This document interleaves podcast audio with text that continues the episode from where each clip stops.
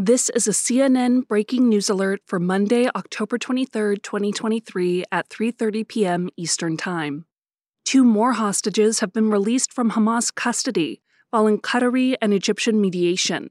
That's what two Israeli officials and two other sources briefed on the matter told CNN Monday.